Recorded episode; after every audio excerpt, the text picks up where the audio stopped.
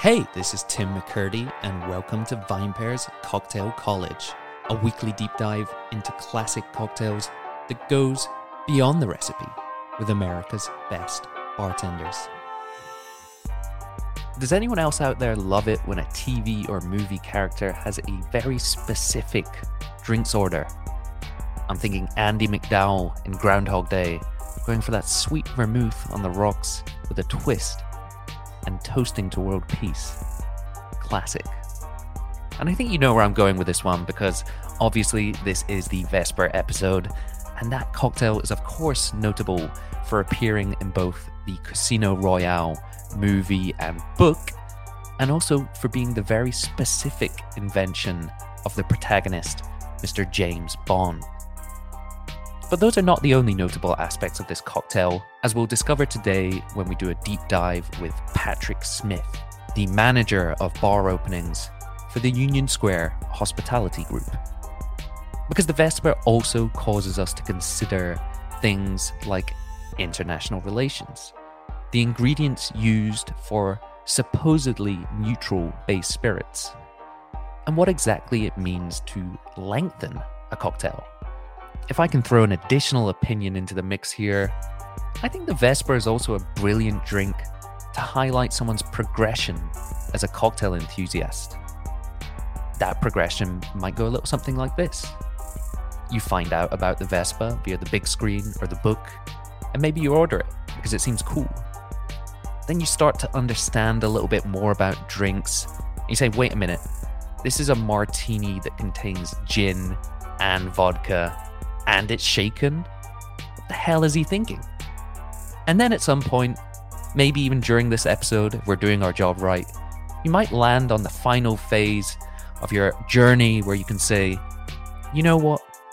There's more to the Vesper than meets the eye, and this drink holds up. Congratulations, Mr. Fleming. Promising to leave you neither shaken nor stirred, but hopefully purring like the engine of an Aston Martin. This is the Cocktail College podcast, and today we're sipping on Vespers. A tube of Pringles, MSG, and a lot of vomit. That's one for a different day. okay, here we go. I never have more than one drink before dinner, but I do like that one to be large, very strong, very cold, and very well made. Patrick Smith, welcome to the show. Thanks for having me. Really big drink. Definitely. And the drink in question there, the quote would be It's the Vesper Martini. Of course it is. Yeah. Very interested that you say that because my first question for you today, of course, that is a Bond quote. There's going to be a lot of Bond chat on today's episode. It's impossible that there wouldn't be. No doubt. But first of all, I did want to ask you are we classing this as a martini or is the Vesper a standalone drink? Um, I would say to me, it's a subcategory. I, I think it belongs squarely in the martini universe.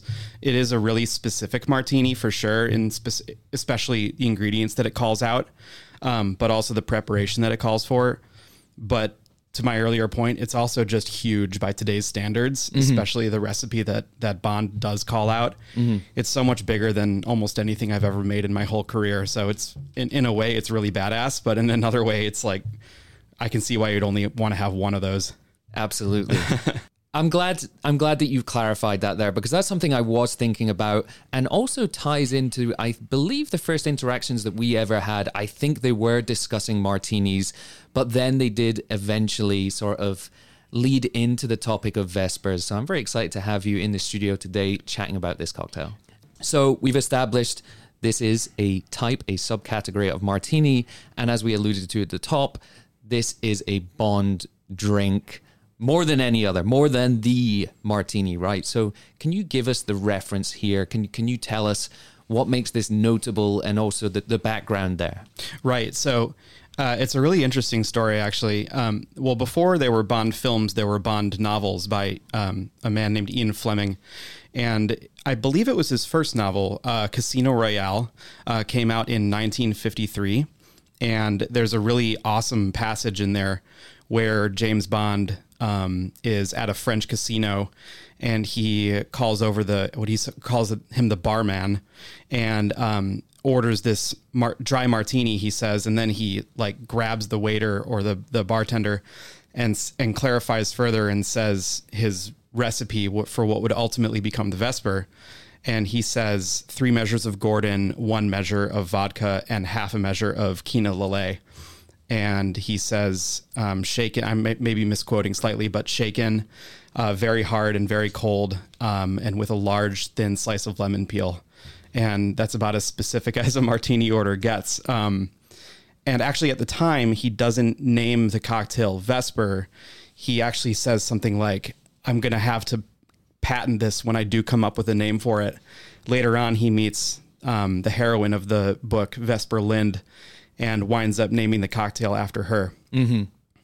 Yeah, I think that's an incredible like I don't know, I'm sure they're out there, but I no other references come straight to mind of a book and just this this cocktail being created there and then going on to become a classic, going on to become very well known. It's worth in it's worth noting too that it's my understanding that this is the only occasion in any of the Bond books that he drinks this cocktail.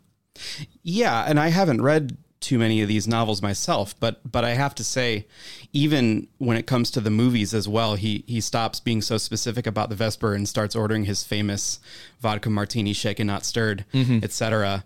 Um, but beyond that, from from a a cocktail recipe perspective, I think it's really interesting because it's a little bit anachronistic coming from the 1950s. I mean, if you think about what else is happening in the cocktail universe at that time, it's really the the birth of tiki and what other stirred cocktails come out of that era? I'm not sure if there really are any because we're not yet to like Godfather or Rusty Nail, like 60s and 70s, like bistro cocktail territory. And we're way past pre-prohibition, and th- and this cocktail sounds a little bit more like a pre-prohibition cocktail. Yeah, that's super interesting to to note the time period there that this is happening, um, and also just as we mentioned, like the, the the fact that this is an author essentially, right? It's it's a fictional character, a but it's an bartender. author. Yeah, that I'm. He's never worked behind a bar that I'm aware of. Mm-hmm. Apparently, he was in the, the British military in World War II, um, and perhaps he learned how to make drinks uh, while stationed Mm-hmm. abroad. But um, whatever the case, um, he came up with a with a recipe that has stood the test of time. and it's interesting too because then it goes through this whole probably re- period of rediscovery outside of maybe like nerdy bar folk, you know, circles when the movie comes out. I will be honest, I know passages from Casino Royale, the book. I have not read the book myself, but I don't believe the same thing happens like happens in the movie where suddenly everyone around the table is going like, "Oh, I'll have one of those too. I'll have one too. Hold the fruit." And it's like Yeah, Bond it's such a funny scene. Yeah. But they do. I actually just watched the clip um, today, uh, and he does pretty much say exactly the recipe as it's called in the book, Mm-hmm. which I think is kind of cool. And I think we could have saved this for later, but I'm going to throw it in there now because you've mentioned it. The shaken, not stirred. Mm-hmm. Of course, that has become slightly controversial over the years. But I was just happened to be reading through the Savoy cocktail book last night, which is published, what, 1930s. The martini recipe in there is shaken, not stirred. Oh, interesting. I didn't know that. I didn't know. I, I yeah, I literally came across that last night, and I was thinking, well, maybe you know, people look back and be like, well, yeah, Ian Fleming got this wrong because he's not a bartender, but maybe actually that was historically accurate at the time, right? We're talking 1950s. Well, it's I certainly could have been, and you also got to remember at this point in time, um, certainly in like the 30s, but maybe not so much in the 50s.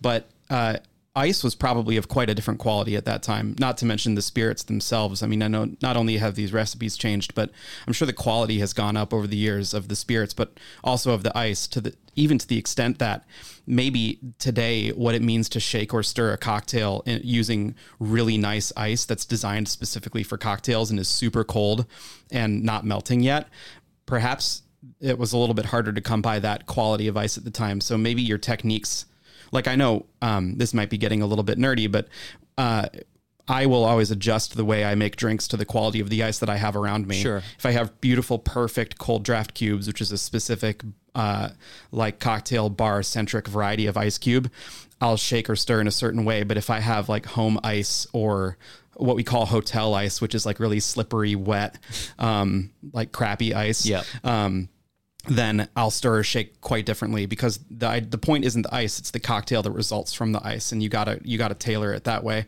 So perhaps in in the 30s, and I'm just riffing here, it's possible that um, the quality of the ice necessitated different methods of preparing these things. Yeah. And of course, so we're looking at this now as a drink. And yeah, maybe we'll take a couple steps back from Bond for a second, and I'm sure we will return to him. But what else makes this a notable cocktail? Are there any other facets of it that really stand out to you as a yeah, as a bartender? Yeah, definitely. From a pure recipe standpoint, it's really interesting that it is a split base uh, cocktail coming from this era, um, but specifically that it is um, a split of gin and vodka.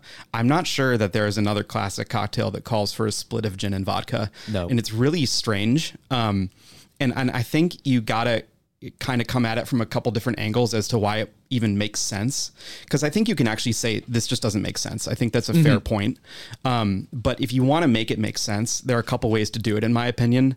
One is, and from a bartender perspective, you'll hear things like, well, the vodka kind of lengthens the gin and kind of um, makes it a little bit less dense on the palate. Uh, so dilutes the flavor without diluting the ABV.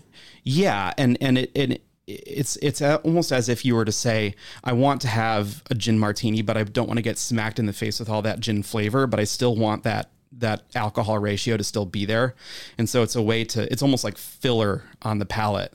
Um, and so that's maybe a bartender centric way to put it. But um, and I'm still I'm not sure that I buy that personally, but nonetheless, from a bond perspective too, it's really interesting um, because I had always heard that the inspiration as to why you would mix gin and vodka in this cocktail actually pertained to like the geopolitics of what Bond was dealing with at that time. Interesting. In that you would use British gin and like Soviet vodka, and it was kind of like a handshake of like we're gonna um, have like nice relations between these two countries in a time of of war. Um, and um, I actually am, I'm not sure where I've heard that. It's possible that I made it up, but um, but the other one is that um, the the character Vesper Lynd, um, spoiler, is uh, turns out to be a double agent um, and works for the Russians as a as a spy, and so we have um, a double agent cocktail with British gin and, and Russian or Soviet vodka. And it definitely makes more sense that Fleming, a person who's writing the first of a series of spy novels, might want to take this editorial approach more than, say, a bartender would at the time. Um, and is it even possible? Again, we're just throwing things out here now. Is it even possible that he came up with the quote that I said at the start of the episode? You know, wants the drink to be large, very strong, very cold, and very well made. Did he come up with a quote first and be like, okay, how can I make a martini more stronger? Do you know what I mean? Like hammer home that point by adding the vodka. Yeah, maybe. I mean, like I said earlier, it's a, it's just a huge cocktail. It's uh, I think four and a half ounces all told when it comes out, and and most martinis these days. I mean, you'll see in New York, um, like uh, specs or recipes that range anywhere from between like two and a half to three and a half ounces. Four is really really big, so four and a half is like Extra. it's it's almost so large that it I am trouble having I'm trouble having trouble imagining it fitting into a cocktail glass like a contemporary cocktail glass. For this very reason, I have six ounce cocktail glasses at home. There you go. um, You spoke about the modern day there. You spoke about the modern landscape here in New York and across the country. I wonder, what do you feel the sentiment is towards this drink, both from the bartending community and from guests? So I do think it's gotten into popular culture a little bit, and I, I think that is probably largely due to the movie edition of Casino Royale. But consumers and bar guests um, do order this classic cocktail in New York's cocktail bars, and they they what we say cold call it. So they'll they'll just be at the bar or with their server and say, um, "I'll have a Vesper," and um, I was actually looking at uh, one of the um, bar programs for a bar that we just opened in my in my restaurant group called Manhattan, which is down in the financial district.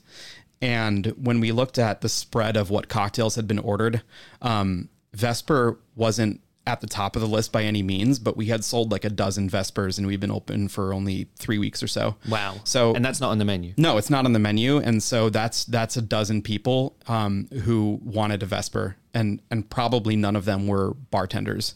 So that's just in the community. Um, from a bartender perspective, I will say, eh, as as a career bartender, when I get an order for a Vesper, I, I kind of think two things to myself. I think like, oh, here's um, someone who wants to elevate their experience a little bit and have something that's a little bit more. It's a martini, but but with a twist. Not to be not to make a pun, but a little bit. Um, yeah, right. Uh, with just a little bit more flair or a little bit more touch to it. Um, and so here's somebody who who styles themselves as an, an educated drinker and wants to have a nice experience. And so that's really cool. And on the other hand i'm thinking to myself i got to go hunt down a bottle of gin and a bottle of vodka and a bottle of aromatized wine. And that's gonna that's gonna tie me up at service bar for a little bit. And it's totally worth it. Um, you should order vespers if you if you would like to. Um, uh, uh, just as a service bartender, like sometimes uh, it's funny to, to go to go on a hunt for these bottles. Have you ever had this this cocktail on any of your menus as a permanent fixture? Just just thinking myself here about you know the the bartending community's um, feelings towards this drink. I don't see Vespers that often on menus. Yeah, um, I think you're you're right, and I haven't seen them too much either. I've never put one on a menu myself. I do think there's room for it after having done a little bit of research on this cocktail. Um, it's cool. It's there's a lot happening there, and there's a lot happening from a flavor perspective, and there's a, lot of ways that you can make it very crafty and very intentional. Um, where I think it could deserve a place on on a cocktail menu, um, because really, when you think about um, classic cocktails that wind up on somebody's cocktail menu, it's I've taken this recipe and I've really dissected it and I've really got to the molten core of it and I really want to make it perfect. Um, either by like honoring the recipe so totally that it's the the perfect like platonic form of this cocktail or I can update it and make it contemporary and give it new life and I really want you to experience it. So those are both really great reasons to put a classic cocktail on your menu if you're a bartender and um, the Vesper falls into one or both of those categories I would say. And speaking from personal amateur experience here, I am not a professional. I know that's hard for you to believe. No, I, the, the quoting the office there, I am not a professional. However, at home, um, I, I ended up making some Vespers with, I got some high quality flavored vodkas, actually, you know, vodkas infused with real fruit from the Pacific Northwest. And I was like, that could be an interesting use for this because um, the vodka has a reason to be there beyond just booze. And I know we're getting ahead of ourselves in terms of the show and stuff, but that's something I've enjoyed doing at home. Yeah, and and you know uh, what you say there kind of reminds me of something that you'll hear a lot in like the bourbon community or the, the very fancy whiskey community, which is I've got this really fancy bottle. Um, should I only drink it neat or should I put it on a cube or would it be sacrilege to put it in an old fashioned or something? And to their credit, that community their their opinion is nine times out of ten you should do whatever you want with it. It's Yeah. your bourbon. It's your scotch. And so it's your flavored vodka and it's your cocktail. And so uh, you know what is the point of all of this anyway? We're making cocktails. Yeah. like it's supposed to be fun and it's supposed to be creative and you're supposed to enjoy what you're drinking. And so there's no reason to to adhere so closely to a pre-established recipe just for the sake of it And I like that you mentioned before there, where if you are making this cocktail and you're not going for a kind of modern version, you're going for the classic, and you really want to dial into like making that as good as possible. Before we go into how you do that, if someone's making it for you, what are you expecting from this drink? What what what's the profile? What are you looking for? Yeah, if I'll if I'll order a Vesper at a at a bar, I'm really looking for some fine details. Um, I first of all, I suppose I'm looking for a, a bartender who doesn't look at me like I have six eyes when I order it. Like they know what it is. like that's a good starting point. Um, like you know, it's bad when the when the bartender has to kind of duck down and look on their phone for a recipe, which which happens not infrequently with. Can I stop you for a Yeah, second there? Sorry to interrupt, Yeah. but that has happened to me a few times. What's the best practice there? Do I just say, you know what, forget about it, like no insult whatsoever, but like give me something that you know and that you enjoy making? Or do I be like, you know what, the standard these days is so good that I trust that they can look at the specs and they can execute. Yeah, I mean, most if you're a bartender who, let's say, you don't know the recipe for a Vesper and someone orders it, if you're a bartender who has decent technique and has the ingredients around you, you can look at the recipe and make a good Vesper because all it is is adding things to um, your tin or your glass and and executing your good technique on it.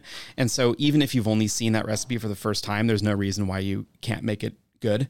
Um, that being said, like if you notice that your bartender seems to not know what's going on, it's not a it's not really necessarily their fault because they may be very new to the industry and we all started somewhere. Yeah. Um, but I would try to gauge the situation and say, is this someone who has the time to really go through this process with me? Like, do they have five minutes to spare and we can really talk about it? Um, not that I would like coach them through it, but do they have the time to like go on their phone and figure it out? Yeah. Or are they super busy and is it time to pivot to something a little bit more um, simple or classic or, or even just like a beer? Yeah. So just read the room. Yeah, basically read the room. Um, and yeah, so sorry for that interruption. No, not at all. Moving on from there. So Yeah. first the, the bartender, then what else? Right. Yeah. So I would say um, glassware is going to be important here. Uh, I really am going to want to to Bond's point. I'm going to want this thing to be cold, and that starts with a really cold glass. So ideally, um, you've got a glass in a freezer, but not all bars have freezers, so a, a fridge will do. Um, but I or if you don't even have enough space behind your bar to refrigerate glassware, like you don't have enough fridge space, um, put a couple cubes in it and and fill it with water to kind of uh, get that glass cold. Um, you start with a cold glass. The temperature differential between the glass and the cocktail when it's finished um, won't bring the temperature of the cocktail up right away, even before I drink it. So if you start with a cold glass, you're already giving yourself an advantage.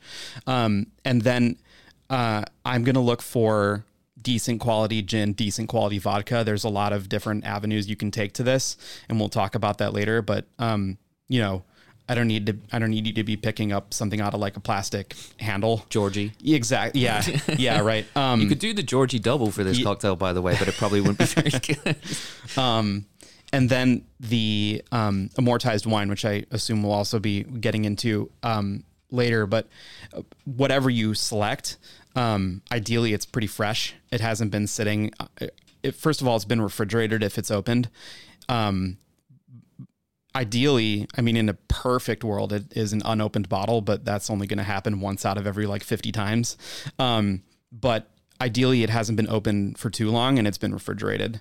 Um, and then for me, the shaken versus stirred thing, I don't really have too much of an opinion personally on it, I suppose.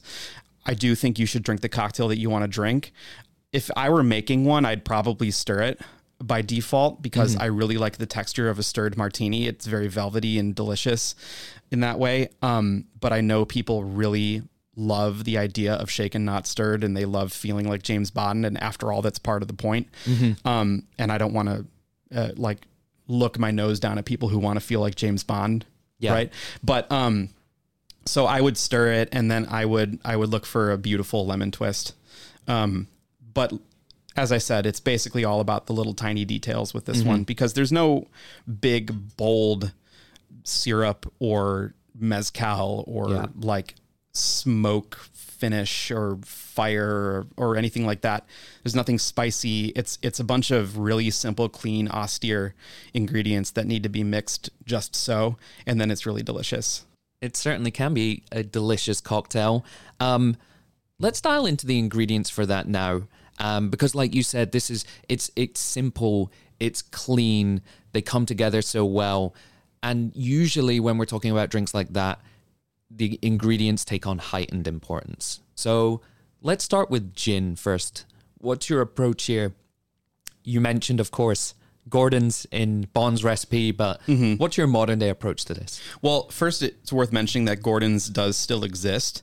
Um, the recipes changed since the 50s, and so you you you could very well make a a good Vesper with Gordon's, but you might expand your horizons out a little bit and try um, something else in the London Dry category as well. And I would I would stick to London Dry at least the first time you make a Vesper, um, which is this uh, very old school category of gin that generally does come from the UK um, and is pretty forward on the juniper um, and not too complicated with the other botanicals.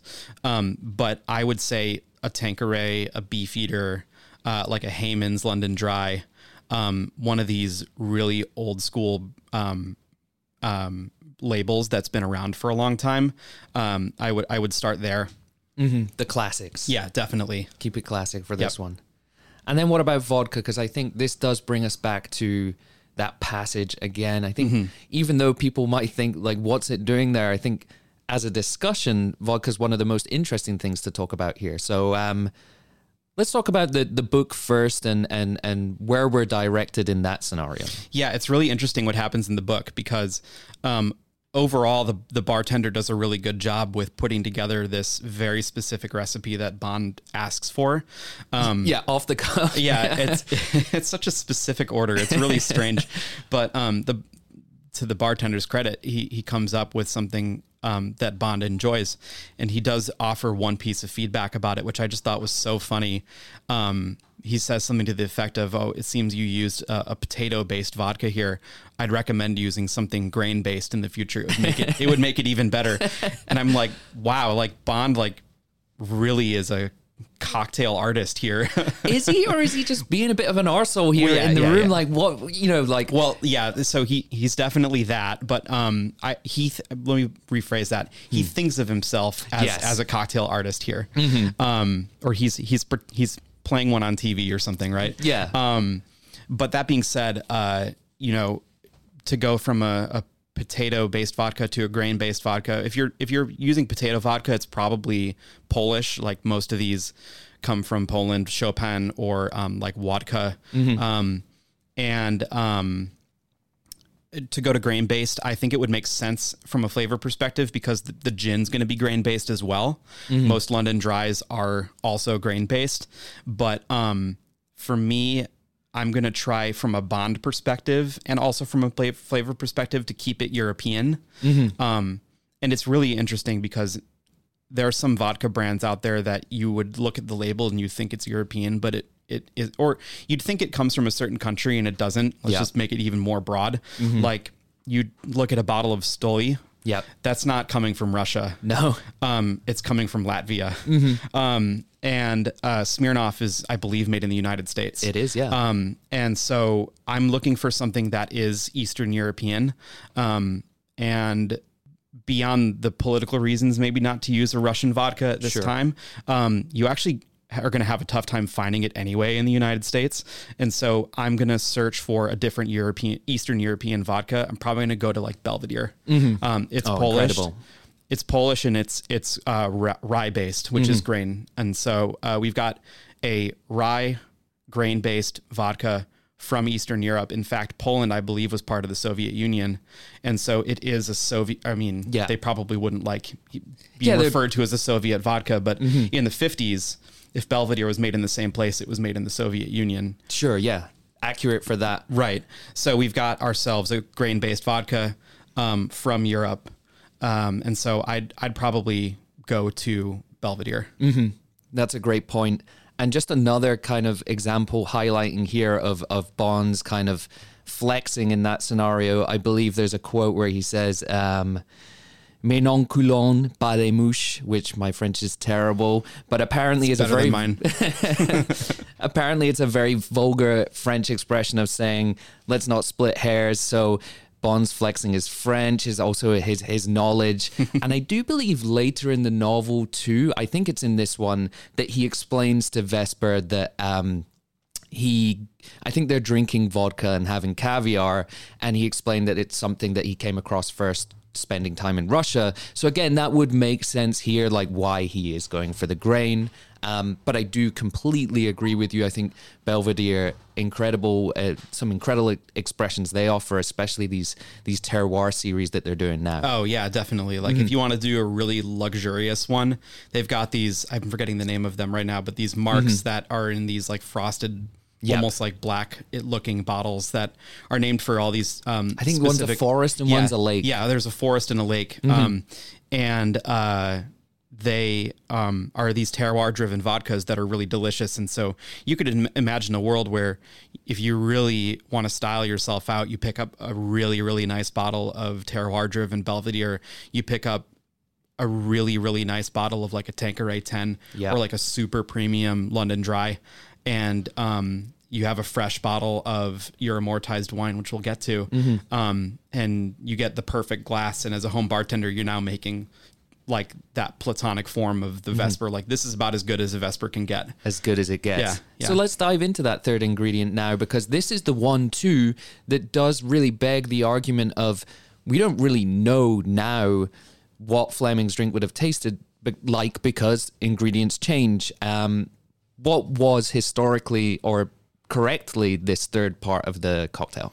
Right. So he calls for something called Kina Lillet. Um, and you may be familiar with something um, that sounds a little similar called Lillet Blanc. Um, and it is uh, essentially the same the same producer. You might say like a grandchild of of Kina Lillet, but um, this Kina category of aromatized wine um, contains quinine, and it contains quinine for um, the anti-malaria reasons. Um, and, and at the time, uh, a lot of French people, and Lillet is a French product. A lot of uh, French people were were, were doing um, some pretty, frankly, deplor- deplorable colonialist activities in like North Africa and other areas where malaria was an issue.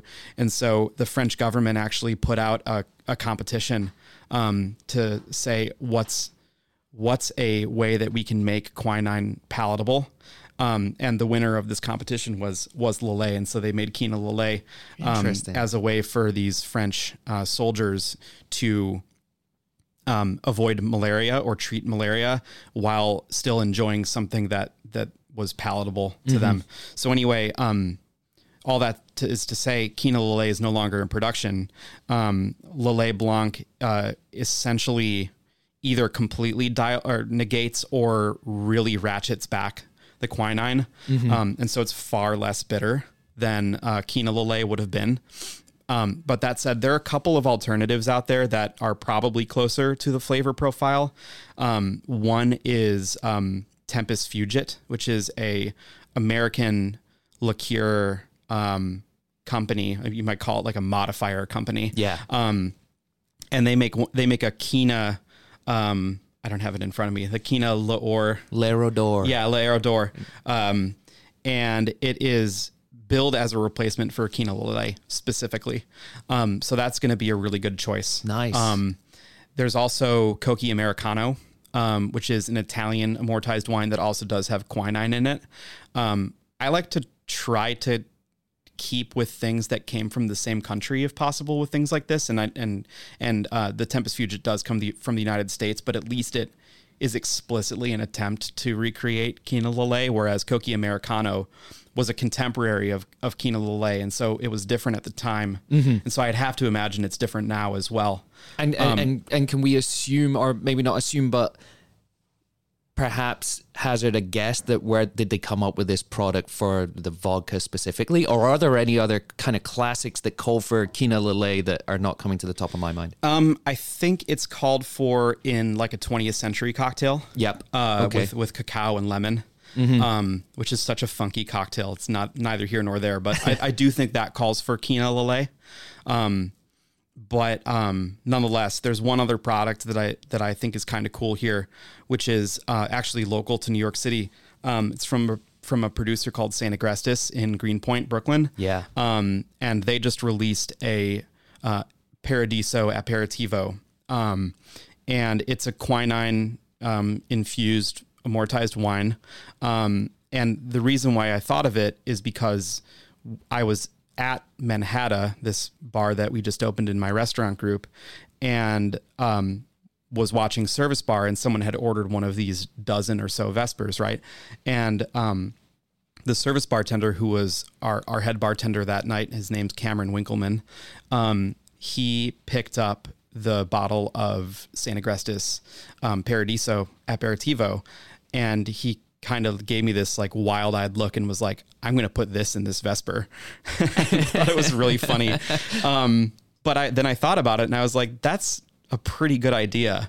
Um, I think it, there's a good shot that it tastes less like Kina Lillet than the Tempus Fugit or maybe even the Cocchi Americano does. But I thought it was a really cool, like out of left field suggestion. Amazing. And Yeah. so just just to wrap this one section up briefly, this beyond the, the the inclusion of quinine, um, what are the arguments against or what are we looking for that's more than a vermouth or Mm-hmm. taking us away from the profile of of modern day Lillet? Like why why do those not quite work uh, maybe Yeah. historically? Yeah, so um, you'd be tempted to say why why wouldn't you use just like a dry vermouth? Yeah. right. Um, and I think there's two reasons. One is um, the sugar content of a of a Kina Lillet was probably a little more elevated. Um, uh, it was, in other words, it was sweeter than uh, like a traditional dry vermouth. Um, but then there's also that bitterness element that comes from the quinine. That I think if you were next to Bond at that at that uh, day, that fictional day in the French casino, and you had also enjoyed what would become the Vesper, you'd probably notice that it was a little bitter, or a Noticeably. little, yeah, like a little more bitter than you would have thought. Um, and I think that's a pretty important part of the flavor, and so I would hate to lose it. Um, and quinine's kind of a different, a difficult flavor to uh, put into a cocktail simply because it's a it's a little bit difficult to infuse. Like I wouldn't recommend infusing quinine at home; it can actually get dangerous. Yeah. Um, but other than that, easily accessible ingredients that contain quinine would be like tonic water. Yeah. And at the point where you're putting a carbonated ingredient into your Vesper, you've you've done something completely different. Yeah. Um, so um, yeah, that's those are Those are the, the main reasons reasons. why I'd say you'd want to actually. It's worth your time, let's say, to find something that goes beyond a traditional or contemporary vermouth for the sake of this cocktail. And Lillet Blanc is a fine substitute, but it's going to lack that bitterness. Yeah. Yeah. Thanks for clearing that up. Yeah. Now, what about your preparation specifically? So imagine we're here, or imagine I'm imagine I'm Bond, and I've just ordered this from you. Right. Can you take me through your the specs that you would You use got the today? accent for it, I got to say. I'd like to think, uh, although my name is Tim, I'd like to think I'm more of the Sean Connery Sean. You know, but anyway. Very nice, Smash Moneypenny. Excellent. we'll cut that. Uh, so I've ordered a Vesper. Um, how would you make it today? How you know we're at Manhattan. Sure. Um, so bond calls for three parts, one part, one half part. In other words, that's going to come out to three ounces, one ounce, and half an ounce. Like I said, I think that's too big. Um, mostly for glassware's sake, but also for people's palates. I, I don't want to overserve somebody, and so I'd be pretty cautious about Yeah. making somebody a four and a half ounce cocktail. Um, so I I'm just gonna doctor it by bringing the gin down by one ounce, and so I'm gonna go two ounces, one ounce, and half an ounce of gin, vodka, and our aromatized wine, respectively. And with the gin, um, I'm probably going to go with Beefeater. Um, it is about as classic as it gets. Um, and vodka, I will pick up my bottle of Belvedere if I've got it handy. Um, and then I will probably pick up the um, Tempus Fugit Kina. Um, although I'll be tempted to pick up the St. Agrestis Paradiso.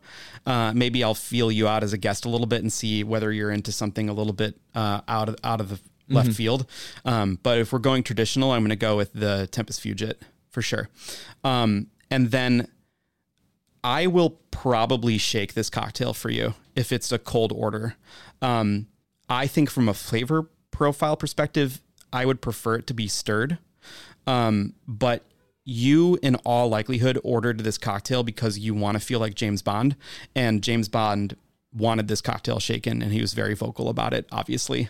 Um, and so I, I'm going to try to be a good host over being a quote unquote good drinks maker specifically. Yeah. Because I think that's actually more important. And so I will shake this cocktail for you. Um, and then I'm going to um, cut you fresh a long, thin lemon peel as um, Bond specifically called for. Um, and I will um, do something called manicuring it, where I'll cut the edges off with a paring knife and make it look very pretty. Because this is all about elegance, right? Uh, and I'll express it, and um, That is to say, squeeze it over the surface of the cocktail to get those lemon oils onto the surface of the drink, and then I'll flip it upside down and drop it into the into the glass and push it towards you. Very nice. Uh, and glassware there, coupe. Yes, I'm going to use a coupe. It's funny because um, so Bond calls for a champagne goblet. Yes. specifically, that's the glass that he says, and it's it's funny to think about what that means. Um, I think it probably means a coupe or something that looks most closely to a coupe. Um, Right, the, that that kind of the the, the Marie Antoinette Exactly, inspired yeah. champagne. yeah. Um, and it's not a V-shaped martini glass. Um, and I actually had trouble finding images of V-shaped martini glasses from the 50s. Um, I think at that time it was still these rounded edged coupe glasses. And so it's funny because you see Bond drinking out of V-shaped martini glasses all throughout the 60s up through today. Um, but I think in Casino Royale, Ian Fleming is imagining Bond receiving this cocktail in a coupe. which again does cast some doubt on on the original version of the drink because surely those coupes wouldn't have been big enough. Yeah, it's true. Maybe they're so- doing a little sidecar situation.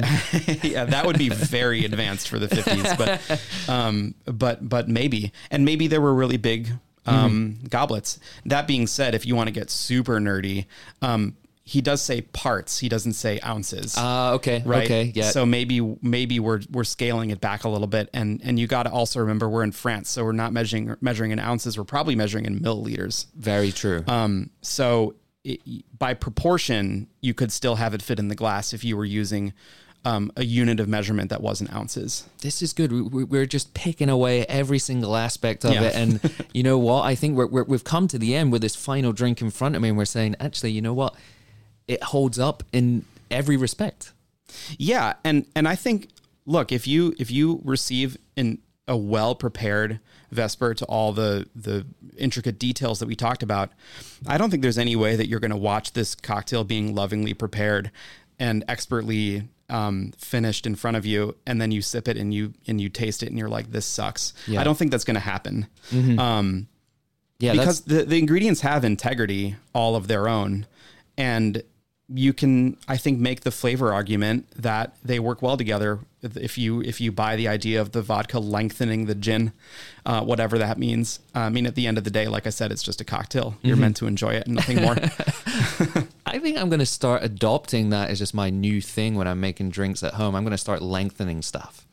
Yeah it's a good idea Just a Negroni, just adding an extra vodka on top of my equal yeah parts. yeah that's right yeah vodka in my eggs i'm lengthening the eggs yeah yeah. Oh, this coffee. Yeah, you know what it needs? Any final thoughts today on the Vesper? I think it is a cool cocktail and it belongs in the conversation um, of contem- in the contemporary canon of classic cocktails. Um, I th- I like I like it when guests order it. I like the fact that they want to elevate their experience. Um, it it shows that they care about what they're drinking, which I think is cool. Um, and from a recipe perspective, it calls for a really unique ingredient in this Kina Lillet, which presents a unique challenge to a bartender who's trying to make this for you. And the split base of gin and vodka is nothing if not super unique. And so I do think it has a place, and I think it's kind of cool. And you should order one if you want to have it at a bar. And I think you'll like it if the bartender knows what they're doing. And if that bar happens to be Manhattan as well, I can't think of a better view in the city right now to enjoy such an incredible cocktail. Yeah, well, it's a cloudy day today, so I imagine Yeah. you'd be looking at a white wall of cloud. it is pissing but- it down here. But um, yeah, I, I I think you're right. Yeah, maybe put on a tux. There you go. Yeah, Well, thank you very much for that, Patrick. We're going to transition now into the five final questions of the show where we get to know our guest a little bit more. cool. Let's kick this off. Question number one What style or category of spirit typically enjoys the most real estate on your back bar? So my back bar um, is littered with scotch and with rum. Uh, I love both of these categories of spirit. I think they're both, well, for one, they're just really delicious to me. I love drinking them. And um, I guess that's what matters the most, huh? Yeah. But um, they're, they're also really diverse categories from a flavor perspective. I mean, with scotch, you've got everything from your very, very light blends or your lowlands all the way to your really, really smoky powerhouses and your sherry finishes and, and everything in between. Um, and rum is I would say probably the most complex category of spirit that exists. Um, and there's so much to to dive into, and it's so fun to to drink it. And if someone were saying you're only allowed one right there, um, if you pick one of those, yeah, yeah, yeah, you're doing it. You're doing a pretty good job because your options are seemingly limitless. Yeah, it's a cheat code, right? Because they, they don't all taste the same. Yeah. so you can have all these different like flavor experiences within the same category. That's awesome. Question number two: Which ingredient or tool do you believe to be the most undervalued in a bartender's arsenal? So I have an ingredient and a tool. Um, for ingredient, um, speaking of French aromatized uh, or or fortifieds, um, I really like one called Salers Aperitif. It's spelled S A L E R S, um, and it's a little bit lower ABV, um, but it, it blends super well into cocktails. Um, I love it with agave. I love dropping a little bit into a stirred cocktail but it also loves citrus. It loves grapefruit. Uh, it loves herbs. Um, and in terms of what it tastes like, it's very earthy. Um, and I've always said it tastes like dirt in a good way. Um, so Salers is a fantastic item for your for your home bar, or if you're a bartender for your back bar, in my opinion. Um, and as far as tools go, and I guess this is more geared towards a home bartender. Um, I've found myself when making cocktails at home turning to chopsticks to stir cocktails. Um, they work super well, and I don't always have a bar spoon handy if I am trying to make myself a simple Negroni or old fashioned or even martini at home or something like that. Whereas my chopsticks are are like in my silverware drawer, and so they're they're right at hand, and so I'll just grab one. Oh crap! I forgot my bar spoon. Here's a chopstick. It's just as good. so I love a chopstick at home for for stirring cocktails, but it's also pretty nice for grabbing cherries or olives or something like that. Um, so the humble chopstick uh, belongs Nice. in a home bartender's arsenal. Putting it on the pantheon here today. Question number three: What's the most important piece of advice you've received while working in this industry? Um, so I had a couple different thoughts about this, um, but I'll just say the most simple one, which is to listen more than you talk. Um, I think everybody has something to teach you. Um, and the moment where you think you've you've learned it all, and now your job is to spout all this knowledge, um, said the podcast guest. Um, and the idea that that's what you're now put on this earth to do is so um, self-defeating and it's pretty conceited and so i always like to to try very very hard to just shut up and be a fly on the wall in front of really smart people um, and that will ideally always be true Fantastic. Wonderful advice right there. Penultimate question for you, Patrick. If you could only visit one last bar in your life, what would it be? So this will probably come out of left field because we've been very fancy thus far today. Um, but I'm I'm from Wisconsin, and I I met my wife in Madison, Wisconsin, and we met at this really fantastic dive bar called called the Plaza. Um, it's been standing for for many many decades. Um, and you know pool tables, murals of of loons and and North Woods lakes and and like cheap Miller Lite and and things like that. So I'm definitely going to the Plaza Tavern and having a Plaza burger. I love. I mean, that sounds wonderful. I love those experiences. I also just love the idea of a dive bar called the Plaza. Like, what? what it was next door to the Savoy. There's nothing remotely Plaza like about it. Um, and yet no one ever questions the name. It's just the Plaza. I, I I need to get myself up there. Please do. Final question for you today. If you knew that the next cocktail you drank was going to be your last, what would you order or make? Um, so I will probably have a Negroni. Um, I just love Negronis.